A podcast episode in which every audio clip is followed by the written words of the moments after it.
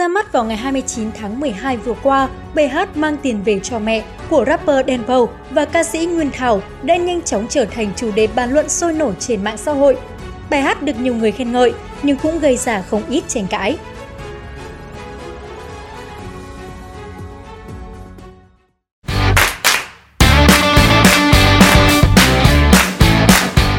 Phần lớn, cộng đồng mạng cho rằng điều quan trọng nhất không phải là số tiền mang về được cho cha mẹ mà là tấm lòng của người con.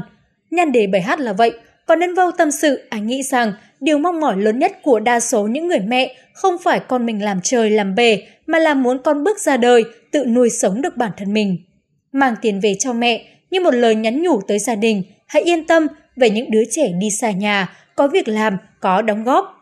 Trong khi tranh luận trên còn chưa ngã ngũ, cộng đồng mạng lại tiếp tục sôi sục trước quan điểm của một tiktoker nổi tiếng với hơn 400.000 lượt follow, Lang Keng, Cô khuyên các bạn trẻ đừng mang tiền về nhà cho mẹ như anh đen.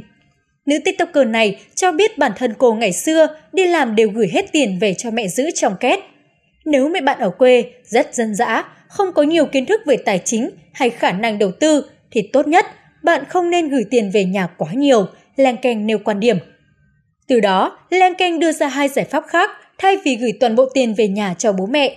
Một là dựa vào kiến thức tài chính để đầu tư sinh lời thêm nhiều lần do mẹ chưa cần dùng tới tiền, cô đã đem tiền đó đầu tư cổ phiếu và lãi thêm 20%. Hai là lập tài khoản lương hưu trên một ứng dụng cho bố mẹ. Tuy nhiên, cũng có ý kiến cho rằng nếu không có kiến thức, kinh nghiệm đầu tư, cộng thêm một chút may mắn, số tiền đầu tư chẳng những không sinh lời mà có thể bị hao hụt đi rất nhiều. Nếu như nghiêng về quan điểm mang tiền đi đầu tư để tiền để ra tiền, chúng ta nên đầu tư vào đâu trong năm 2022? Sau đây là một số gợi ý. Đầu tiên là đầu tư bất động sản. Những yếu tố tạo xung lực phát triển mạnh nhất đến thị trường bất động sản của năm 2021 và năm 2022 chính là việc nút thắt trong chính sách đang dần được gỡ bỏ, sức chịu đựng và khả năng phục hồi nền kinh tế trong bối cảnh dịch COVID-19, dòng vốn FDI và lãi suất giảm. Do đó, đây sẽ là những động lực quan trọng để đưa bất động sản chuyển động nhanh thành điểm sáng của năm 2022, nhất là khi có nhiều chính sách tích cực để giải ngân cho các dự án cơ sở hạ tầng được đẩy mạnh.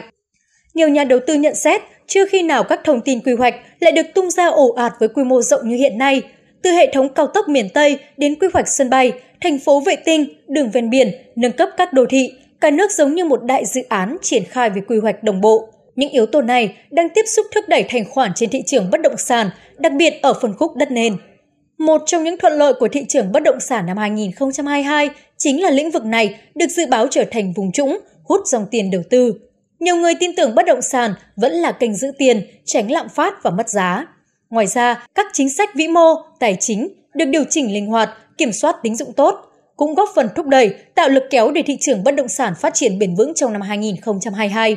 Tuy nhiên, các chuyên gia cũng cảnh báo, nhà đầu tư cần có sự lựa chọn loại hình bất động sản, có sự hiểu biết và khả năng phân tích dự án, tìm hiểu kỹ quy hoạch và sàn dò khi rót vốn đầu tư.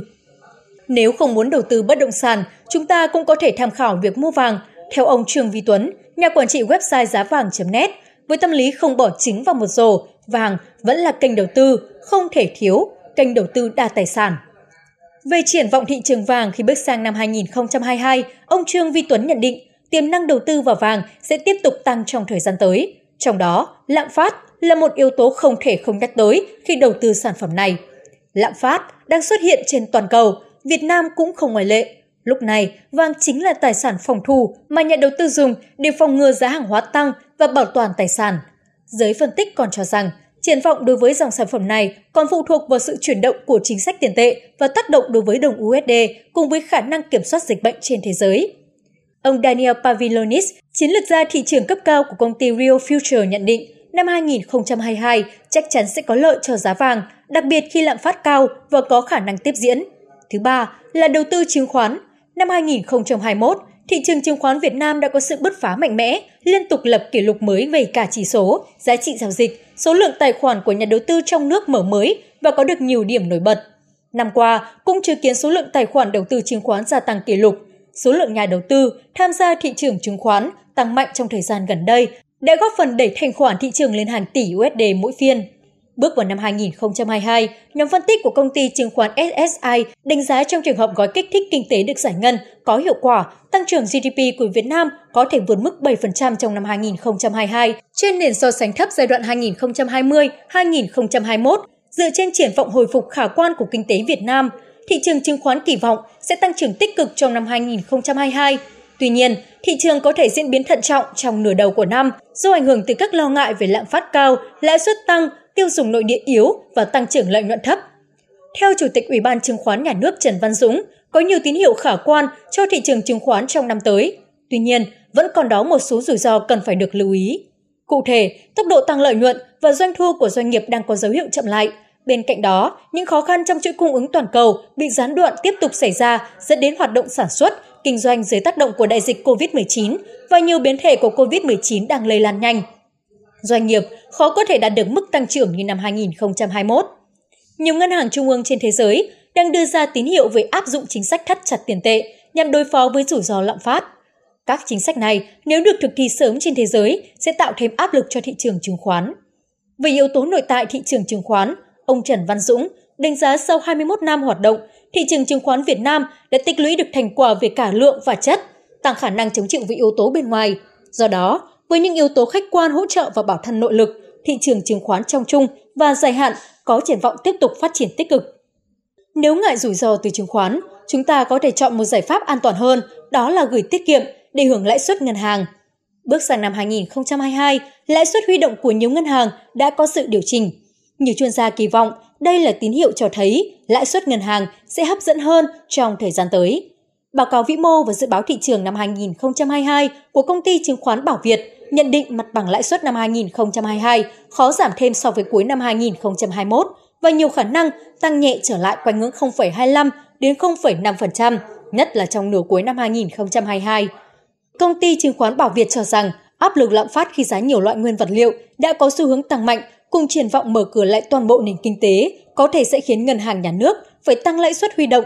Tuy nhiên, ngân hàng nhà nước nhiều khả năng sẽ tăng lãi suất huy động ở mức nền mỏng hơn để vẫn có thể hỗ trợ cho sự phục hồi của nền kinh tế trước những rủi ro tiềm ẩn từ đại dịch COVID-19. Thực tế, quan sát biểu lãi suất mới nhất tháng 1 năm 2022 tại một số ngân hàng cho thấy lãi suất nhiều kỳ hạn đã tăng nhẹ từ 0,1 đến 0,3% trên năm so với hồi đầu tháng trước. Đáng chú ý, có ngân hàng đã trả lãi suất tiền gửi lên hơn 10% trên năm. Theo tiến sĩ Nguyễn Trí Hiếu, chuyên gia tài chính ngân hàng, nhà đầu tư không nên bỏ trứng vào một giỏ mà cần phân bố tỷ trọng đầu tư hợp lý giữa các loại tài sản như vàng, chứng khoán, bất động sản.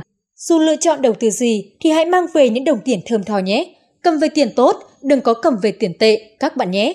Cảm ơn các bạn đã quan tâm và theo dõi bản tin ngày hôm nay. Xin chào và hẹn gặp lại!